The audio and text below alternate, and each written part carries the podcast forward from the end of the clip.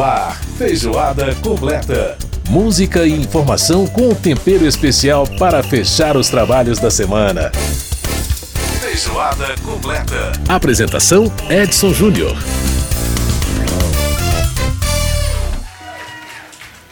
Fé na vida, fé no homem, fé no que virá. Nós podemos tudo, nós podemos mais. Vamos lá fazer o que será. Essas são palavras sábias, acho que são as palavras mais otimistas, mais de fé, esperança que eu já vi na minha vida. E ela faz parte, elas fazem parte da música Semente do Amanhã, do meu querido amigo e saudoso Gonzaguinha. Eu usei essa, essas palavras em 1984, no lendário comício pelas diretas já para um milhão de pessoas na Candelária, no Rio de Janeiro. E cada artista tinha direito a, a, a falar alguma coisa, né? Então foram as palavras que eu escolhi para falar foram essas. E novamente eu, eu faço minhas essas palavras do poeta. Ontem um menino. Pois é, gente. Mais uma vez, o destino nos prega uma peça na formulação, na preparação do nosso programa, né? Este mês é a segunda vez que temos que fazer alterações no programa porque alguém se despede de nós, sem aviso, sem preparar os nossos corações. Enfim, desta vez é o Tremendão, o inesquecível rei do rock brasileiro, que nunca, nunca deixou de ter o rock and roll como sua referência musical. É exatamente esse amigo de fé, irmão camarada, nas palavras do seu grande amigo Roberto Carlos. Eles têm tanto em comum que tem até o segundo nome, Carlos. Né? E a gente teve que mudar tudo na última terça-feira para poder fazer esse programa, mas vamos mudar sim, para fazer uma grande homenagem a esse cidadão que nunca deixou que esquecessem a sua fama de mal. E é com Erasmo Carlos e Rita Lee com a Fama de Mal, recordando o grande tremendão que a gente abre o programa de hoje.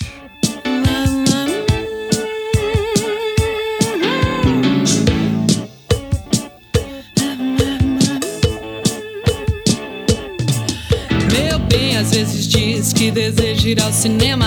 Eu olho, vejo bem que não há nenhum problema e digo não, por favor, não insiste, faça a pista.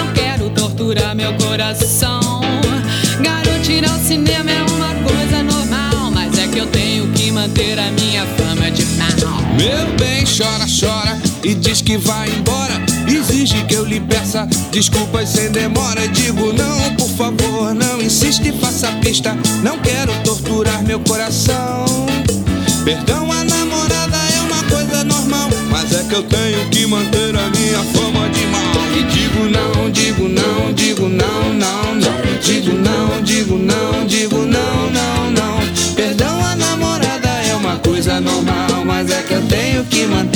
minha fama de mal. Tenho que manter a minha fama de mal. Tenho que manter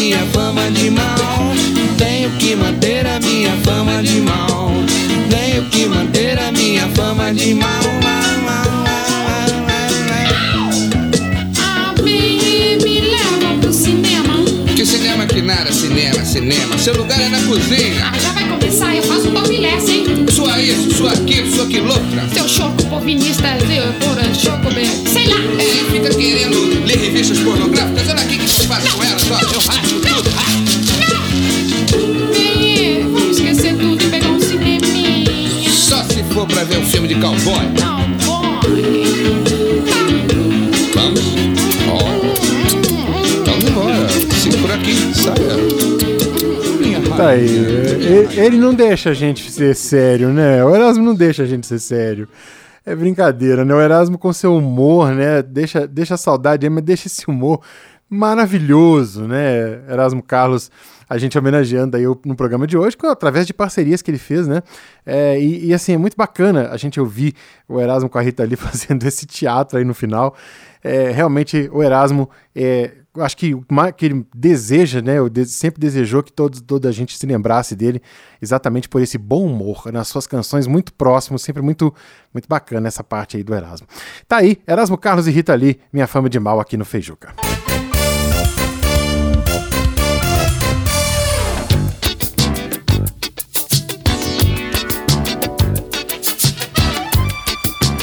Esse é o nosso Feijoada Completa, fazendo aí a nossa homenagem ao grande Erasmo Carlos, né? E nós estamos homenageando o nosso saudoso Tremendão através, né, nesse programa de hoje, através das suas parcerias, não como compositor, mas como cantor. O Erasmo Carlos, que já gravou com meio mundo da música brasileira, né? E a gente já ouviu aí a parceria dele com a Rita Lee, agora a gente tá ouvindo com o Tim Maia, essa gravação super bacana aí de Além do Horizonte. Lá nesse lugar o amanhecer é lindo, com flores festejando mais um dia que vem vindo. Que vem vindo. Onde a gente possa se deitar no campo, fazer amor na relva, escutando o canto dos pássaros. Legal demais, né? Tim Maia, junto com o Erasmo Carlos aí, fazendo um belo. Ó, o Tim Maia, essa voz linda do Tim Maia. né? Sensacional, sensacional. Muito bem, gente. Vamos então agora começar a parte, nossa parte aqui informativa do Feijoada, a parte do, onde a gente fala do poder legislativo, né? Olha só, o dia 20 de novembro marca o Dia da Consciência Negra, né? Foi no último domingo.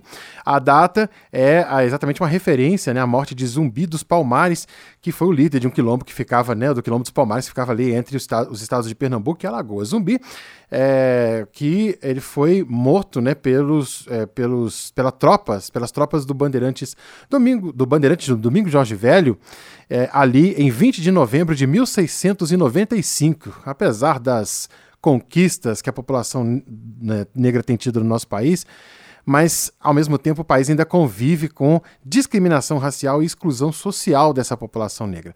Para fazer uma avaliação dessa situação, desse, desse cenário e também falar um pouco sobre essa questão da prorrogação da lei de cotas, está na ponta da linha com a gente o deputado ah, Bira do Pindaré, ele que é do PSB do Maranhão. Deputado, prazer falar com o senhor, prazer em tê-lo aqui no programa, tudo bem? Prazer muito grande, Edson. Estou à sua disposição.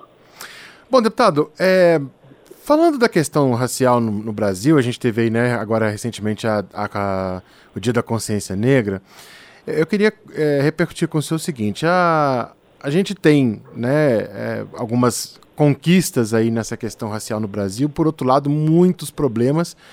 É, a gente vê cada dia, né, aparece no jornal uma denúncia de racismo, de é, injúria racial, enfim. É, na, na avaliação do senhor, é, é porque as pessoas aprenderam ou desenvolveram essa, essa questão de resistir e não, não deixar de lutar e, portanto, denunciar esses casos? Ou realmente a gente tem tido um aumento nesses casos? É, então, como é que o senhor avalia esse cenário? Olha, eu avalio que isso é consequência de uma postura política adotada por uma parcela expressiva da população brasileira, representada por políticos que ecoam, de alguma forma, eh, e orientam politicamente esse posicionamento em relação à questão do racismo no Brasil. Eh, principalmente eh, sob a responsabilidade do governo que está concluindo o seu mandato porque eles trataram esse tema com muito descaso, e, aliás, trataram esse tema incentivando essa prática. Porque, infelizmente, o presidente que está concluindo o seu mandato é um presidente que tem características racistas muito fortes. e por essa razão isso eu acho que repercutiu, refletiu, incentivou, estimulou e acabou que ah, os casos de racismo cresceram muito em nosso país em consequência da postura do atual governo. Uhum. Agora, deputado, é, a, a questão, é, o, senhor, o senhor acredita que hoje as pessoas desenvolveram mais essa ideia de que é, é preciso denunciar, é preciso é, buscar os, os, direitos, a justiça, enfim, todos os meios necessários para combater isso? Sem dúvida, eu acho que também cresceu muito a atitude né, da população negra né, de reagir contra essas práticas em nosso país. As denúncias também avançaram bastante né, é, e as redes sociais também facilitaram a divulgação desses casos. Né. A imprensa, eu acho que contribui de maneira muito importante divulgando esses fatos e eles são recorrentes. Eles acontecem, não é que não existia antes, mas agora a gente tem mais facilidade de acessar esse tipo de informação. Né? E, e em razão da postura do atual governo, isso tudo proporcionou um crescimento absurdo dos casos de racismo em nosso país. Então, lamentavelmente, é uma realidade que a gente enfrenta. O racismo está aí, é um racismo estrutural, é um uhum. racismo religioso, é um racismo cultural, enfim, ele se manifesta de múltiplas formas né, e acontece, inclusive, nos estádios de futebol. É bom lembrar sempre os casos recorrentes é, nas torcidas organizadas e é bom lembrar isso, sobretudo, porque nós estamos em tempo de Copa do Mundo, né? E Verdade. o futebol tem uma centralidade tão grande em nosso país que a gente precisa também fazer do futebol um exemplo de combate ao racismo em nosso país. Pois é, e aí a gente vê que o problema não é apenas né, no Brasil, embora, claro que isso é, o Brasil tem uma, uma população negra muito expressiva, mas isso repercute no mundo inteiro. A gente vê casos né, acontecendo nos campeonatos europeus, casos acontecendo nos campeonatos asiáticos, né? em países Exato. que têm um racismo quase institucional, né, deputado? Exatamente. Então você vê que a, a, a situação, a temática, ela é planetária, né? E envolve um ranço né, por conta de um longo período de escravidão, né, que foi o modelo né, de desenvolvimento adotado pelas, pelos países hegemônicos da época. Né? Isso aí durou mais de 300 anos, uhum. 400 anos, no mundo inteiro. E no Brasil, isso de maneira muito é, especial, porque o impacto aqui foi gigantesco, todo mundo conhece a história da nossa colonização e como Sim. é que ela se deu. Né? E, infelizmente, isso até hoje está repercutindo né, no desenvolvimento da humanidade. Pois é, deputado, o senhor falou em racismo estrutural e até uma questão importante, porque muitas vezes as pessoas não entendem, né? E aí às vezes falta entendimento da sociedade sobra problema nesse sentido, né? Porque racismo estrutural é um problema muito sério, inclusive nas relações de trabalho no nosso país, né? A gente acaba de ver agora na revista Piauí publicado uma denúncia é, de um jornalista sobre racismo estrutural na empresa que ele trabalhava, uma matéria até bem longa e bem é, interessante, relatando, né? Como essas coisas acontecem, muitas vezes até para nós, é, eu digo para nós porque sou branco, mas assim, para nós, a sociedade de um modo geral, imperceptíveis, ou a gente ainda não tem o devido conhecimento, o devido entendimento dessas questões e acaba deixando isso passar despercebido, né? Eu queria que você falasse um pouco sobre isso, sobre essa questão do racismo estrutural e como isso tá, tem se manifestado, inclusive nessa questão das relações de trabalho. Pois é, então, o racismo estrutural ele se reflete é, nos dados objetivos é, da sociedade brasileira, da economia, etc. Está no desemprego, está na, na diferenciação de salários, está na, na, no reflexo que isso tem na composição é, das funções exercidas nas empresas e também nas repartições públicas. Isso tudo é um reflexo. Se você pega o universo de juízes, magistrados, o próprio parlamento brasileiro, que não traz a, a representatividade adequada da população negra. Aliás, inclusive, tem matérias aí que tratam sobre esse assunto, mostrando que a quantidade de pessoas que foram eleitas agora nesta eleição, né, que, que são é, é, pretas e pretos, é muito menos do que aquilo que se declarou, né? Porque, uhum. enfim, ah, houve um trabalho aí é, de investigação com comissões de heteroidentificação demonstrando isso. Então, você vê que há uma disparidade entre uhum. todos os, os órgãos, entre todas as instituições do país, né, os poderes constituídos, as empresas organizadas, em termos de representatividade da população negra, que é maioria em nosso país, né, mas não está representada devidamente nos espaços institucionais da nação. Então, uhum. isso é o racismo estrutural. Né? É isso que muitas das vezes se naturaliza. Sim, né? sim. E, se trata como se fosse uma coisa é, é, é, é inerente à condição né, é, humana e não é. Né? Uhum. Na verdade, é um reflexo de tudo aquilo que a gente viveu durante um longo período, né, em razão de toda a escravidão, de todo o modelo escravocrata e que acabou subjugando a população que é, é descendente dos povos africanos. Então, na verdade, o que a gente vive é isso. E de uma lei áurea, né, deputado, que vamos ser sinceros, é, ela simplesmente acabou com a escravidão sem garantir uma, uma forma, né, uma, uma, dar uma garantia de sobrevivência para essas pessoas que estavam saindo das senzalas e não tinham para onde ir, né? Perfeitamente. A Lei Áurea foi uma, um ato formal apenas, mas não refletiu no conjunto das políticas no país. Uhum. Se declarou o fim oficialmente da escravidão, mas não se reconheceu o direito é, da população negra, o direito ao trabalho. Né? Isso você falava das relações de trabalho, vem daí, sim, né? Sim. porque o direito ao trabalho não foi reconhecido, o direito de votar e ser votado, o direito de, de ter propriedades, o direito de, de titulação das suas terras, né? as terras que hoje são reconhecidas pela Constituição como as terras quilombolas, uhum. que são as terras ocupadas historicamente por essa população que foi abandonada, né? Foi Sim. abandonada. Então, isso tudo é o nascedouro, é o nascedouro daquilo que hoje a gente observa né, é, em relação ao racismo estrutural. É uhum. É exatamente uh, esta lei áurea que não trouxe a liberdade que a população negra precisava ter. É, exatamente. Quer dizer, liberdade sem igualdade fica uma coisa meio complicada, né, deputado? A gente sabe é, que é, realmente é injustiça. Liberdade né? sem é, igualdade é injustiça. É injustiça, exatamente. Deputado, o senhor é autor de um projeto que trata da extensão né, da lei de cotas. É, eu queria que o senhor falasse um pouco sobre essa proposta. É, e sobre, necess... sobre o que a gente avançou, né? Porque a gente teve, evidentemente, desde a, desde a criação da lei de cotas, é, um aumento é, bastante significativo da presença de, da população negra dentro das universidades brasileiras. É, no entanto, o, o, um aumento que ainda não reflete exatamente o conjunto da população ou o percentual dessa população, né? É, eu queria que você falasse um pouco sobre essa questão da extensão da lei de cotas, como é, qual, qual é, a, qual é a ideia é, o que, que o senhor espera a partir dessa, dessa extensão, desse período, é, com, com essa, enfim, em relação a essa mudança da cor, digamos assim, da população universitária brasileira? Muito importante a sua pergunta, porque a lei de cotas é uma das políticas públicas mais bem sucedidas de enfrentamento à desigualdade racial em nosso país.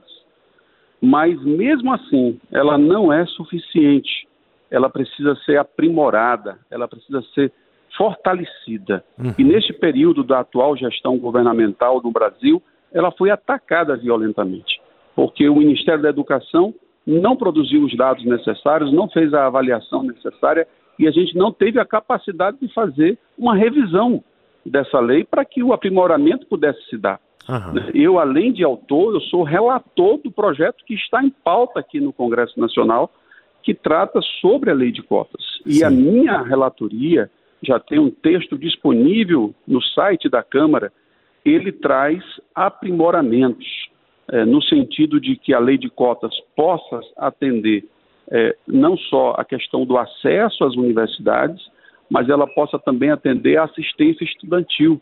Nós temos que garantir aqueles, aos cotistas, além do acesso, a permanência. Então, é uma preocupação com a permanência, porque há, há dados é, que nós conseguimos coletar a partir de várias pesquisas que foram realizadas no Brasil pelas próprias universidades, Sim. de que muitos desses cotistas acabam abandonando, porque não têm a condição de manter, condição mínima de se manter na universidade. Então é preciso que haja preocupação com o acesso, mas é preciso também que haja preocupação com a permanência. E nesse sentido, na minha relatoria, eu proponho uma bolsa permanência para que o cotista possa ir até o final dos seus cursos. Além disso, nós estamos propondo uma ampliação da lei de cotas, porque hoje a lei de cotas ela atende apenas à graduação. Sim. E eu defendo no meu relatório que isso se amplie para a pós-graduação, que vá para os mestrados e também para os doutorados. Né? Eu queria só para lembrar e ilustrar a importância do que eu estou defendendo aqui, É, um certo ministro desse atual governo, foi o ministro Ventralbe, ele teve um problema na sua gestão, acabou sendo exonerado, mas antes da sua exoneração do cargo de ministro, ele, numa canetada, revogou a lei de cotas na pós-graduação. Porque hoje a lei de cotas na pós-graduação não é lei, uhum. é apenas uma portaria do Ministério. Então é muito precário, é muito frágil.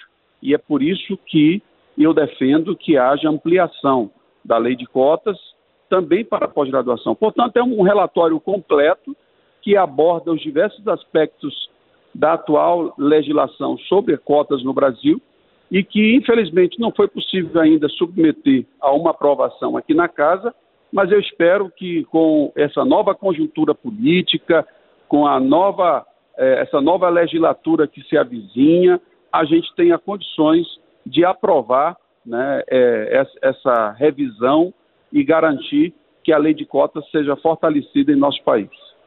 Até porque, deputado, o que tem de iniciativas, basicamente, são iniciativas das próprias universidades, né? Muitas universidades têm algumas fundações que conseguem garantir, por exemplo, bolsas de manutenção, é, às vezes esse tipo de, de, de, de, ação afirmativa que são basicamente ações dentro das próprias universidades. Não, não existe uma lei Exato. que faça isso de maneira institucional para todas as universidades. Né? Na verdade, as universidades elas são vanguarda nesse processo. Aham, um sim, outro sim. exemplo que eu trago para você é da heteroidentificação, porque você sabe que tem muitos casos de fraude, daqueles que se declaram pretos e pretas e que na verdade não são. E por esta razão as universidades criaram as comissões de heteroidentificação. Hoje essas comissões elas não têm amparo numa legislação federal e elas têm enfrentado é, processos judiciais, têm sido judicializados. Muitas das vezes as universidades acabam sendo obrigadas pela justiça a cumprir uma outra decisão que não a das próprias universidades por conta dessa insegurança jurídica. Então, nesse sentido, nós incorporamos também a nossa relatoria uma abordagem sobre as comissões de, de heteroidentificação, dando respaldo legal a elas, para que elas possam cumprir esse papel de coibir as fraudes e que a gente possa ter uma legislação é, é, austera que garanta a efetividade do direito, que é o acesso é, democrático para a população negra às universidades do nosso país. Muito bem, deputado Bira do Pindaré, ele que é do PSB do Maranhão, conversando com a gente, discutindo aí um pouco sobre questões raciais no Brasil, agora que nós passamos aí uh, pelo Dia da Consciência Negra, último 20 de novembro, né, a data aí do, do assassinato de Zumbi dos Palmares em 1695. Deputado, quero agradecer muitíssimo a sua participação aqui conosco, acho que nós tivemos aqui um momento importantíssimo de esclarecer a população brasileira sobre todas essas questões e até é, como a gente costuma dizer, né, para que nós, sociedade como um todo, a gente aprenda a nós mesmos tocar o alarme quando a gente percebe que é, algumas coisas que a gente considera naturais e normais não são naturais nem normais. Né? Então, a sua participação aqui é extremamente rica e importante para nós. Muito obrigado e muito sucesso no trabalho do senhor. Eu que agradeço a oportunidade. Viva a luta da população negra contra o racismo em nosso país. Muito obrigado, querido. Obrigado, senhor. Grande abraço e tudo de bom. Muito bem, a gente ouviu a participação do deputado Bira do Pindaré, do PSB do Maranhão, conversando com a gente aí sobre a, o Dia da Consciência Negra e sobre né, aquilo que é, a, são as conquistas que ainda precisam ser a, feitas aí pela população negra no nosso país. A gente ouve mais um pedacinho do Tim Maia com o Erasmo Carlos e vamos pro intervalo e a gente volta já já. Comigo, tudo isso vai ficar no horizonte esperando por nós dois Feijoada completa.